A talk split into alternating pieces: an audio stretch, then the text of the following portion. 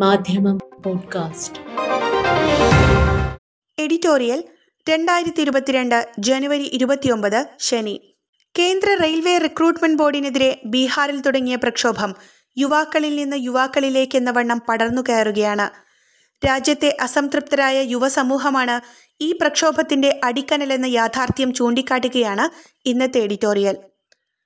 Railway ട്രാക്കിലെ യുവരോഷം. കേന്ദ്ര railway recruitment ബോർഡിന്റെ അനാസ്ഥയ്ക്കും സുതാര്യമല്ലാത്ത പരീക്ഷാ നടപടികൾക്കുമെതിരെ ബീഹാർ തലസ്ഥാനമായ പാട്നയിലെ രാജേന്ദ്രനഗർ ടെർമിനലിൽ തിങ്കളാഴ്ച ആരംഭിച്ച പ്രതിഷേധ സമരം ഇപ്പോൾ വലിയൊരു പ്രക്ഷോഭമായി വികസിച്ചിരിക്കുകയാണ്. രാജ്യം റിപ്പബ്ലിക് ദിനം ആഘോഷിക്കുമ്പോൾ ബീഹാർ അക്ഷരാർത്ഥത്തിൽ കത്തുകയായിരുന്നു. ആര നളന്ദ നവാദ ഗയ തുടങ്ങിയ സ്ഥലങ്ങളിലെ റെയിൽവേ സ്റ്റേഷനുകൾ പിടിച്ചടക്കിയ പ്രക്ഷോഭകർ മണിക്കൂറുകളോളം ട്രെയിൻ ഗതാഗതം തടസ്സപ്പെടുത്തി.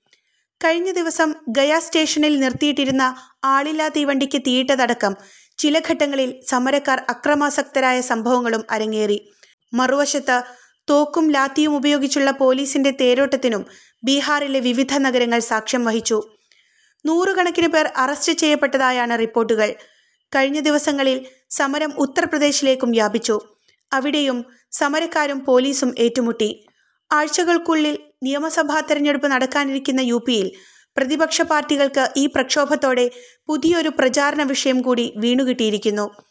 പ്രിയങ്ക ഗാന്ധി അടക്കമുള്ള നേതാക്കൾ ഇതിനോടകം തന്നെ സമരക്കാർക്ക് ഐക്യദാർഢ്യവുമായി രംഗത്തെത്തിയിട്ടുണ്ട്. നൂറിൽ താഴെ വരുന്ന ഉദ്യോഗാർത്ഥികൾ തുടങ്ങിവെച്ചൊരു ചെറിയ സമരത്തിനാണ് ഇപ്പോൾ ദേശീയ ശ്രദ്ധ ആകർഷിക്കും വിധമുള്ള ഈ പരിണതി. Recruitment board non technical popular കാറ്റഗറിയിലേക്ക് നടത്തിയ പരീക്ഷയിൽ വിജയിച്ച ഉദ്യോഗാർത്ഥികൾക്ക് വീണ്ടും പരീക്ഷ നടത്താൻ ഒരുങ്ങിയതാണ് ഈ സമരത്തിന്റെ കാരണം. രണ്ടായിരത്തി പത്തൊമ്പതിലെ വിജ്ഞാപനത്തിൽ ഒറ്റ പരീക്ഷ എന്ന് പറഞ്ഞ ശേഷം ഒരു മുന്നറിയിപ്പുമില്ലാതെ രണ്ടാം ഘട്ട പരീക്ഷ നടത്തുന്നതിൽ ദുരൂഹതയുണ്ടെന്നാണ് ഉദ്യോഗാർത്ഥികളുടെ വാദം. സ്വന്തക്കാരെ തിരുകി കയറ്റാനുള്ള ബോർഡിന്റെ നീക്കമാണ് ഇതിനു പിന്നിലെന്നും അവർ ആരോപിക്കുന്നു. ലെവൽ രണ്ട് മുതൽ ആറ് വരെയുള്ള കാറ്റഗറിയിൽ മുപ്പത്തി അയ്യായിരത്തോളം തസ്തികകളിലേക്ക് നടന്ന പരീക്ഷയിൽ ഏകദേശം അറുപത് ലക്ഷം ഉദ്യോഗാർത്ഥികൾ പങ്കെടുത്തിരുന്നു. ഏതാണ്ട് അതിനിരട്ടി അപേക്ഷകളിൽ നിന്നാണ് റിക്രൂട്ട്മെന്റ് ബോർഡ് പ്രാഥമിക സ്ക്രീനിംഗ് നടത്തി പരീക്ഷാർത്ഥികളെ കണ്ടെത്തിയത്. രണ്ടായിരത്തി ഇരുപതിൽ നടന്ന പരീക്ഷയുടെ ഫലം കഴിഞ്ഞ മാസം പുറത്തുവന്നു. റിക്രൂട്ട്മെന്റുമായി ബന്ധപ്പെട്ട തുടർ നടപടികൾ പ്രതീക്ഷിച്ചിരിക്കുമ്പോഴാണ് കേട്ടുകേൾവിയില്ലാത്ത രണ്ടാം ഘട്ട പരീക്ഷ എന്ന വ്യവസ്ഥയുമായി ബോർഡ് രംഗത്തെത്തിയത്. ഇത് ഉദ്യോഗാർത്ഥികളെ പ്രകോപിതരും നിരാശരുമാക്കുമെന്നത് സ്വാഭാവികം മാത്രം. അതാണ് ആറു ദിവസമായി യു പിയിലെയും ബീഹാറിലെയും വിവിധ കേന്ദ്രങ്ങളിൽ പ്രതിഫലിച്ചത്. വിഷയത്തിൽ ഇടപെട്ട റെയിൽവേ മന്ത്രാലയം രണ്ടാം പരീക്ഷ തൽക്കാലത്തേക്ക് നിർത്തിവെക്കാൻ നിർദ്ദേശിച്ചിരിക്കുകയാണ്. വിഷയം പഠിക്കാനും പരാതികൾ പരിശോധിക്കാനും മന്ത്രാലയം പ്രത്യേക സമിതിയെ ചുമതലപ്പെടുത്തുകയും ചെയ്തിരിക്കുന്നു. പ്രക്ഷോഭകരുടെ ആവശ്യങ്ങൾ അംഗീകരിക്കപ്പെട്ട സാഹചര്യത്തിൽ സമരം അവസാനിക്കേണ്ടതായിരുന്നു. എന്നാൽ സംഭവിച്ചത് നേരെ തിരിച്ചാണ്. സമരം അനുനിമിഷം ശക്തിയാർജിച്ചുകൊണ്ടിരിക്കുന്നു ഓരോ സമരകേന്ദ്രത്തിലേക്കും കൂടുതൽ യുവാക്കൾ അണിചേർന്നുകൊണ്ടിരിക്കുന്നു. അതുകൊണ്ട് തന്നെ റെയിൽവേ റിക്രൂട്ട്മെന്റ് ബോർഡിന്റെ അഴിമതിക്കും പക്ഷപാതപരമായ സമീപനങ്ങൾക്കും എതിരായ കേവല സമരമല്ല ഇതെന്ന് വ്യക്തം.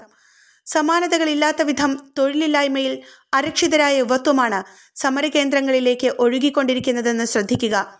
അവിടെ നിന്നു കേൾക്കുന്ന ദേശീയഗാനത്തിന്റെ അകമ്പടിയോടെയുള്ള മുദ്രാവാക്യങ്ങളും അക്കാര്യം ശരിവെക്കുന്നു.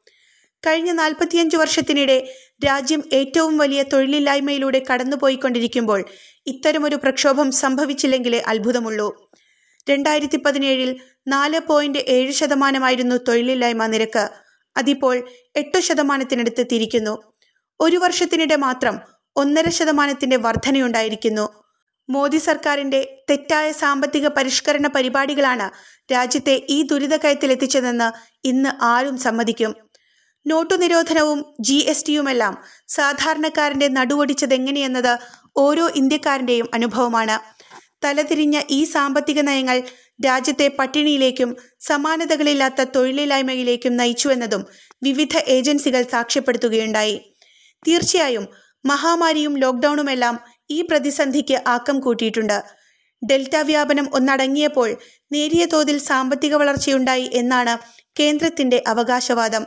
എന്നാൽ തൊഴിലില്ലായ്മ പിടിച്ചുകെട്ടാൻ ഒരു നിർദ്ദേശവും ഭരണകൂടത്തിന്റെ ഭാഗത്തു നിന്നില്ല. ഇതിന്റെയൊക്കെ സ്വാഭാവിക തുടർച്ചയാണ് റെയിൽ ട്രാക്കുകളിൽ നിന്നുയരുന്ന യുവരോഷത്തിൽ പ്രതിഫലിക്കുന്നത്. അതുകൊണ്ടുതന്നെ രാജ്യത്ത് ഏറ്റവും കൂടുതൽ തൊഴിലില്ലായ്മ നിരക്ക് രേഖപ്പെടുത്തിയ ബീഹാറിലാണ് സമരം പൊട്ടിപ്പുറപ്പെട്ടിരിക്കുന്നത് എന്നത് ഒട്ടും യാദൃച്ഛികമാണെന്ന് പറഞ്ഞുകൂടാ. തൊഴിലില്ലായ്മ പട്ടികയിൽ തൊട്ടുതാഴെയുള്ള യു ആണ് പ്രക്ഷോഭത്തിന്റെ മറ്റൊരു കേന്ദ്രം എന്നതും സവിശേഷ ശ്രദ്ധയർഹിക്കുന്നു.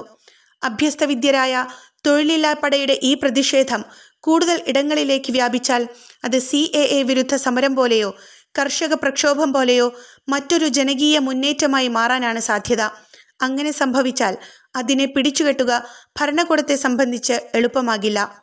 സാമ്പത്തിക മാന്യത്താലും തൊഴിലില്ലായ്മയാലും അരക്ഷിതരായ യുവജനങ്ങൾ തെരുവിലിറങ്ങിയപ്പോൾ ഏകാധിപതികൾ മുട്ടുമടക്കിയതിന് ഈ നൂറ്റാണ്ട് തന്നെ ഒന്നിലധികം തവണ സാക്ഷിയായതാണല്ലോ. മാധ്യമം പോഡ്കാസ്റ്റ്.